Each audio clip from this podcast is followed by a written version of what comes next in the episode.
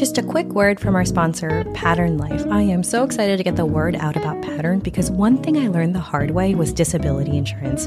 For me, researching insurance got complicated, time consuming, and for me, I just got overwhelmed and trusted that my employer had some type of disability insurance, but boy, was I wrong in terms of what those details entailed. Pattern is great because it's actually geared towards clinicians and doctors and has helped thousands of doctors find and understand the insurance they're buying. You just click on the link in the show notes. I did this the other day. It takes two minutes to write your info, request quotes to compare them, or schedule a quick 15 minute phone call and buy risk free.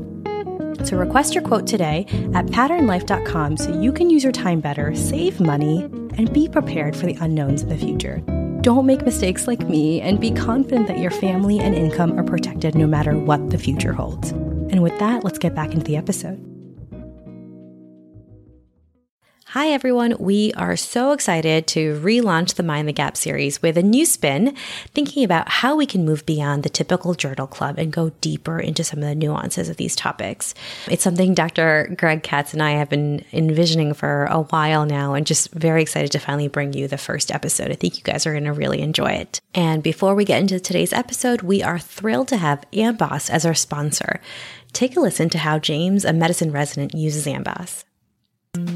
I didn't know that MAHA was a feature of hypertensive emergency. Like, you know, everyone uh. thinks about the typical um, organ dysfunction. So the, this patient ended up having, you know, MAHA. So I think that like little bit of nuance I picked up really quickly from accessing Amboss, like when I was doing the admission.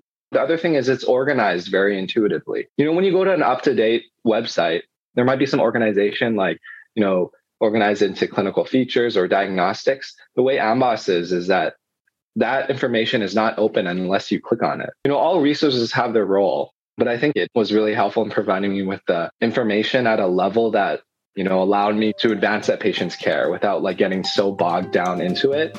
You can try Amboss for free by signing up on amboss.com. Also, this episode will count for CME credit with the American College of Physicians, so click on the link in the show notes, answer three questions, and get CME credit. And with that, on to the episode. Hi, I'm Carrie Blum. I'm a primary care doctor. And I'm Greg Katz. I'm a cardiologist and also like to think of myself as an internist. Welcome to Mind the Gap on aspirin for primary prevention. So, today we're going to talk about a few things. First, we're going to talk about what the recent guidelines tell us about aspirin for primary prevention. We'll go through the data that inform those guidelines. And then ultimately, we're going to decide who really benefits for aspirin therapy. So, the amount of questions that I hear from patients about aspirin is honestly kind of insane. I hear questions about news reports. I hear questions about changing guidelines. And especially after the USPSTF updated recommendations came out, the number of just sheer questions I was getting from patients who had been on aspirin or who had never been on aspirin about should I start? Should I stop? Does this mean aspirin doesn't have a role in cardiovascular disease? I just read this in the New York Times. It's just been one thing after another, and it's constantly the sort of topic that my patients are, are interested in learning about. Yeah, and, and you know that media sort of message gets filtered and sort of passed through a lot of different middlemen. I have patients telling me, "Oh, my cousin told me to stop my aspirin." Sometimes those are patients that even have a very compelling indication to be on it. So, long story short, I think that we're both getting this a lot these days.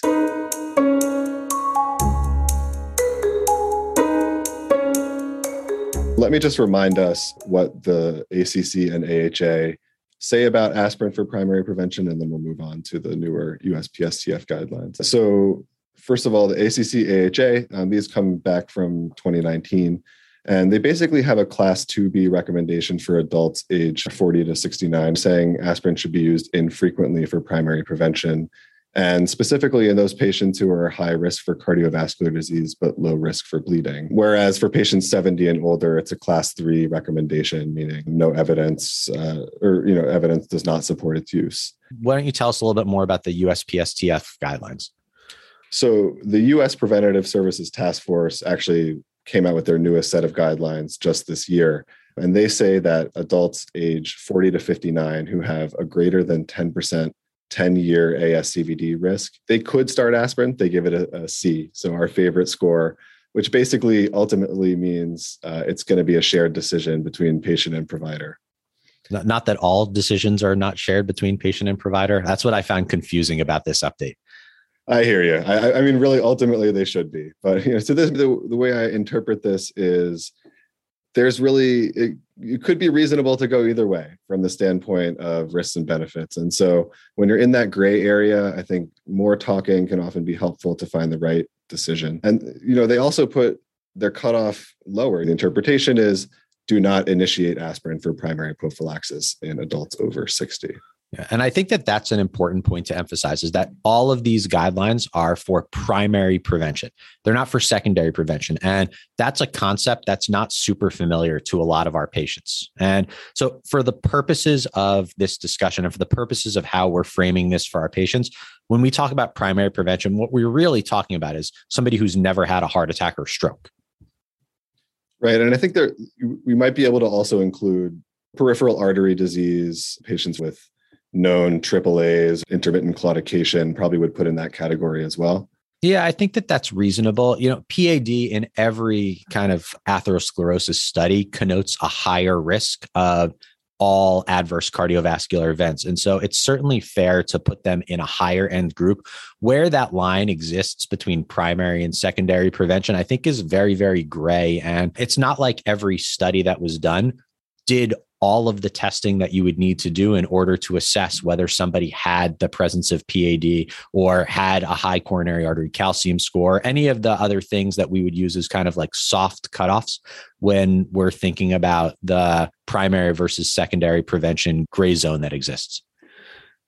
It's interesting that both of these guidelines specifically recommend against aspirin for older folks. My first thought is they're older, they should be higher risk, they should be on more medications. But the fact that we're talking about them as a primary prevention group connotes the fact that they have not had an event and sort of by definition may make them a lower risk group to begin with. Mm-hmm. Uh, so it may not be such a simple older equals high risk calculation when you're talking primary prophylaxis. Yeah, that's an interesting way of framing it. This idea that, well, if you've made it to age 70 and you've never had an event, then you're almost like an escaper of chronic disease. And maybe the, the same way that atherosclerosis risk increases with age doesn't necessarily apply to you. I'm not 100% sure that I, I, fully buy that, but I, I do think that there's something to the fact that the older you are, the more not just bleeding risk exists, but the more catastrophic, even sort of smaller bleeding events can can be when it comes to your clinical course. But the, the recommendations are consistent across all the, the guideline groups that the older you are, the less role that aspirin has in primary prevention.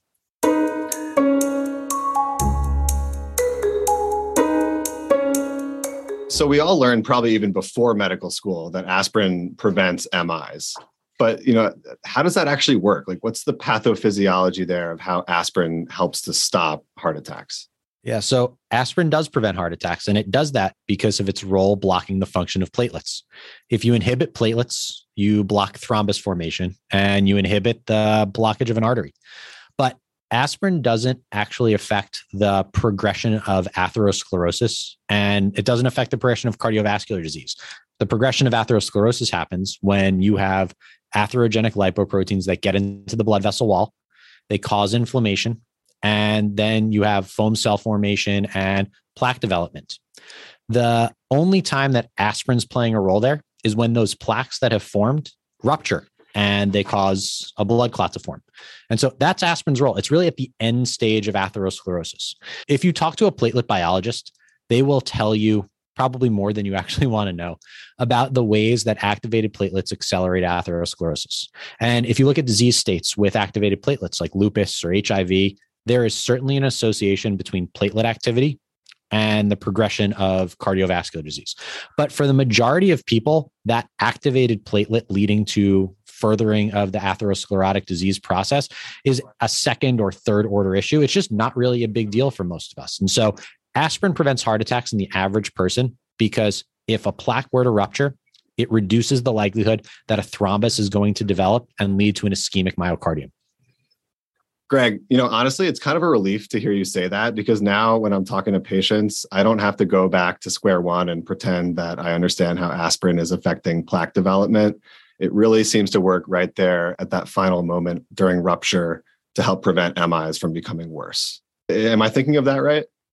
You're thinking of it exactly right. It's not modifying atherosclerosis, it's just reducing the likelihood that plaque rupture leads to thrombus formation.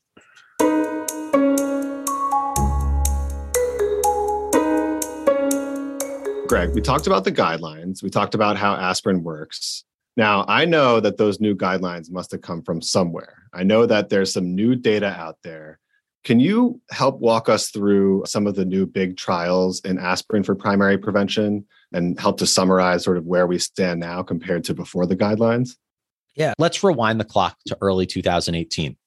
The recommendations at that point were weakly in favor of aspirin for primary prevention. And I think that most cardiologists and probably most internists at the time, when asked by a patient, would have probably said, yeah, you know, I think aspirin is probably beneficial in the aggregate. And I don't really see that much of a reason why you shouldn't be taking it. And, you know, that comes from old data that shows a very small absolute risk reduction in vascular events with the use of aspirin. But then mid 2018 comes around and we get Ascend, Arrive, and ASPREE. And these three clinical trials are what changed the, the guidelines and changed the USPSTF recommendations. And so Ascend looked at adults with diabetes, but no established cardiovascular disease. They gave them 100 milligrams of aspirin versus placebo, and they saw an absolute risk decrease in vascular events of about 1% and an absolute increase in major bleeding by about 1%. That net benefit is essentially zero. We also have Arrive. Arrive looked at adults over the age of 55 for men and 60 for women who had average cardiovascular risk. And again, aspirin versus placebo. These patients had a really low event rate and no statistically significant difference between the two groups in terms of vascular events or in terms of negative consequences. Then we also have ASPREE.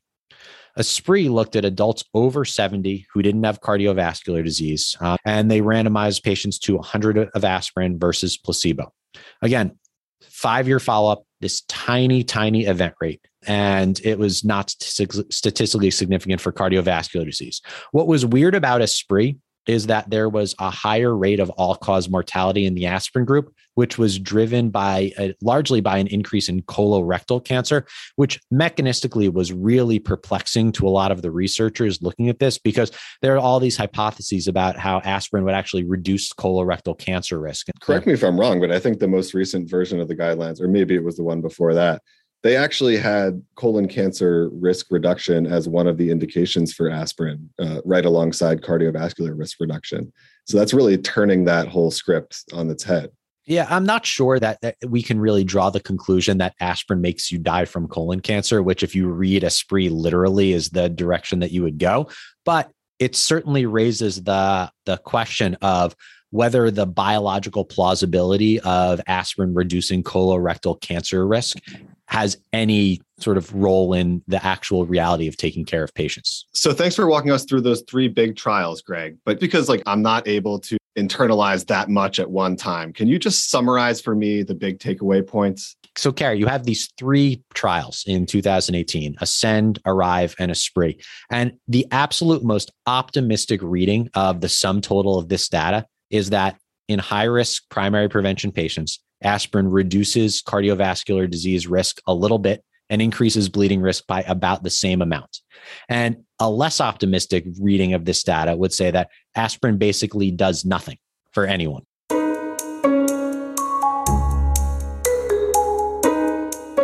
So let's just assume our patient's already taking a statin, right? And they're coming in, they want to have this conversation about aspirin. So we just plug numbers into a calculator and let that decide for us. Is that Carrie? You uh, you you are way too thoughtful to just plug numbers into a calculator. And so I like I've heard you talk about the flaws of ASCVD risk stratification before. And so when you're looking at these calculators, who do you think doesn't actually fit into them? See, I, I realize our listeners couldn't see me, but I was saying that with a smile on my face. You know, I do plug numbers into a calculator, but I do it with a grain of salt. No, I hear what you're saying, Greg. I, I, think the approach to starting aspirin for primary prevention needs to be an individualized approach that may or may not start with the use of a calculator just to sort of get a sense of where your patient is. Do you use them at all, Greg? The, the answer to that is occasionally, but less and less. And part of the reason for that is as you use it more, you internalize a lot of the metrics and you start to just kind of seamlessly incorporate them into the way that you're thinking about a patient. And so the classic risk factors age, blood pressure, blood sugar, cholesterol. But there's a lot of patients that get missed by these calculators because they're not as personalized. They don't look at all of the specifics that maybe you and I would talk with our patients about. So they don't talk about how much does somebody smoke? What is their family history? Did everybody have bypass surgery before they were 55 years old? Did the patient have a chronic inflammatory disease? None of the risk calculators incorporate lipoprotein A. They don't incorporate chronic kidney disease. And so it's not that the risk calculators aren't good. It's that some of our most vulnerable patients actually fall through the cracks when you're using the risk calculator approach. Yeah, and, and, this comes up clinically all the time. Like I can think of a specific patient who I had who had a, a history of smoking but quit a while ago, early heart disease, and some family members. She was otherwise asymptomatic. She had a CAT scan of her lungs for PE rule out and ultimately was found to have some coronary calcifications and had a very high coronary artery calcium score. But if you put her numbers into the calculator, I think it actually came out with a 0.3% risk of cardiovascular disease over the next 10 years. So that patient, I think, provides a really good example of how the calculator really doesn't work well for everybody. Maybe it's a good place to start, but there's so many things that they don't even ask, right? They don't ask about family history. They don't count smoking history if it's very remote. There's a lot of medical history that may predispose to coronary artery disease, such as chronic inflammatory conditions that are not accounted for. And so I think my evolution on the calculator has also been to use it less and less. I think when I was a resident, I was tempted to sort of see that there was an algorithm that would tell me the right thing to do. But it's becoming more and more clear that algorithmic approaches are not appropriate for an individual with a lot of different factors, not only from their own medical history, but from their own set of values um, that need to be accounted for. Yeah. And when it comes to how to incorporate the calcium score, you know, there's uh, a calculator using the MESA database, which is the multi ethnic study of atherosclerosis, where you can actually plug in somebody's risk factors plus their calcium score, and you can get uh, an estimated risk both with and without the calcium score. So it can be helpful in thinking about how somebody is reclassified by the calcium score. But at the end of the day, what you're trying to do is identify the vulnerable patients so that you can give them a different therapy than you give to, to everybody else. The biggest one for me is really poorly controlled diabetes or just like really catastrophic metabolic syndrome. And so I'm always looking at that triglyceride to HDL ratio on a lipid panel. And the higher that number is, the higher that ratio of triglycerides to HDL cholesterol, the more likely somebody is to be just super insulin resistant, even if their pancreas is able to pump out enough insulin so that they don't become frankly hyperglycemic. So that's a big thing to me of the poorly controlled metabolic syndrome patients that uh, I, I, may lean a little bit towards starting aspirin for for primary prevention. But I, I think it's heavy tobacco use, presence of PAD, family history is playing a bigger and bigger role. And then the patients who have uh, a really high lipoprotein little a, especially in the presence of a family history, uh, are some of the folks that I'm going to start recommending or that I'm going to continue recommending aspirin for primary prevention. All right. So I think what I'm hearing, Greg, is when we're deciding who to start aspirin on, we should pick our patients who are at particularly elevated risk. And that includes folks with chronic inflammatory diseases, active smoking, peripheral artery disease, and diabetes. Those are the people that we should really be targeting to start aspirin for primary prophylaxis. Here's another question, Greg. Let me ask you something um, about starting versus stopping aspirin, because a lot of patients who come in are kind of already taking aspirin. The question is, should I stop? The guidelines that were just recently published specifically do not speak to that population. And the guidelines actually are answering the question of who should start aspirin for primary prophylaxis. Is that a different question or is that really the same question?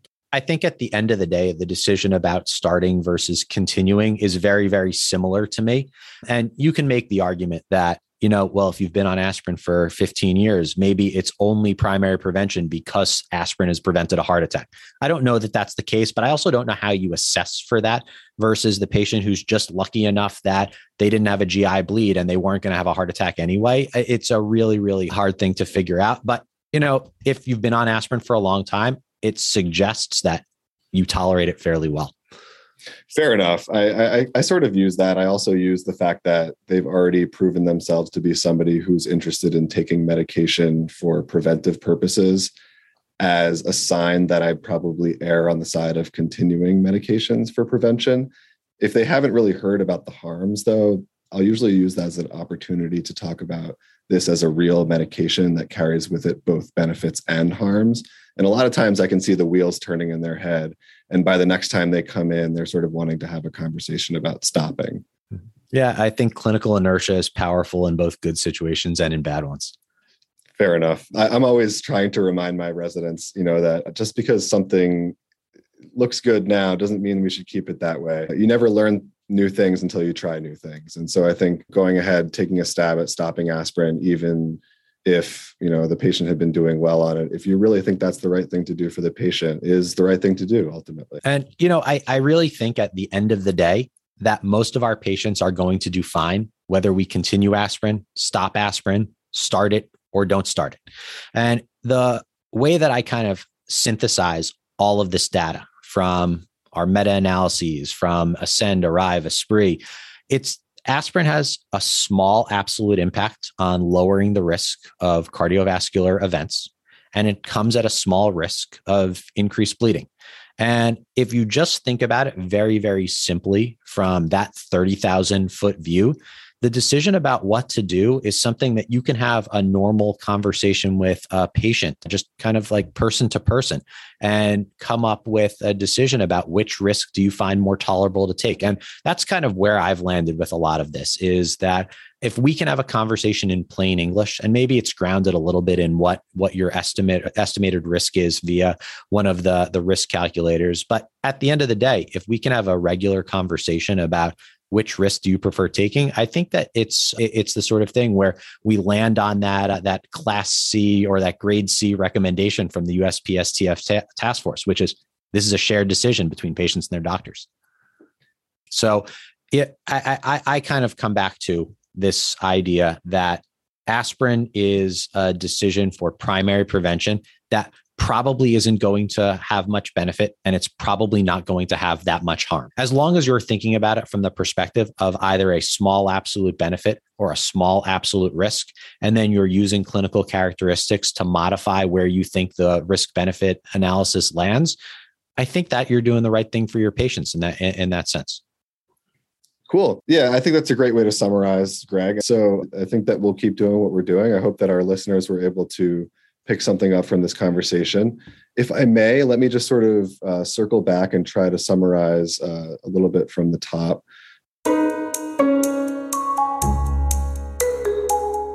So, you know, patients are starting aspirin, stopping aspirin. They're asking us, they're not. It's all based on these new guidelines from the USPSTF, which give a C grade, meaning shared decision, um, for aspirin for primary prophylaxis for adults age 40 to 59. Whereas for 60 and up, grade D, do not initiate. You know, the question of aspirin for primary prophylaxis should probably start with a close and careful examination of whether this patient really is in that primary prophylaxis world. Have they ever had an event that would put them into secondary? If not, check that they're on a statin. Those drugs have so much more benefit than aspirin. Um, and if they are on a statin, then you can probably move on to the aspirin decision, have a little bit more of a nuanced understanding of what puts this patient at risk or not more than just the calculator. I think that we can do better than that and try to identify patients who have both unmeasured risk factors and risk factors that are very difficult to control despite our, our, our, best efforts. And those patients are probably the ones that we would put on aspirin as long as they're not having very high risk of bleeding. I would just add one more thing, which is that our patients are probably going to do fine regardless of what we decide. So maybe we didn't even need to do this podcast. Will you come back and uh, do another one with me? I, have seen a lot of headlines recently about how HDL is actually bad, which you know makes me wonder about your whole triglycerides over HDL ratio. I'm uh, obsessed is, with lipid panels and I can't wait to talk about them more. well, let's do it. Uh, let's make a date. And that's it for today's episode. If you found this episode helpful, please share with your team and colleagues and give it a rating on Apple Podcasts or whatever podcast app you use. It really does help people find us. Please tweet us and leave us a comment on our website, Instagram, or Facebook page. Thank you to Yichi Zhang for the audio editing and Lizzie Holland for the accompanying graphics. As always, we love hearing feedback, so email us at hello at coreimpodcast.com. Opinions expressed are our own and do not represent the opinions of any affiliated institutions. This podcast is for general informational purposes only. Listening to this podcast does not constitute the formation of a doctor patient relationship, and nothing that you heard should be construed as personalized medical advice. At Parker, our purpose is simple. We want to make the world a better place by working more efficiently, by using more sustainable practices by developing better technologies, we keep moving forward. With each new idea, innovation, and partnership, we're one step closer to fulfilling our purpose every single day. To find out more, visit parker.com/purpose.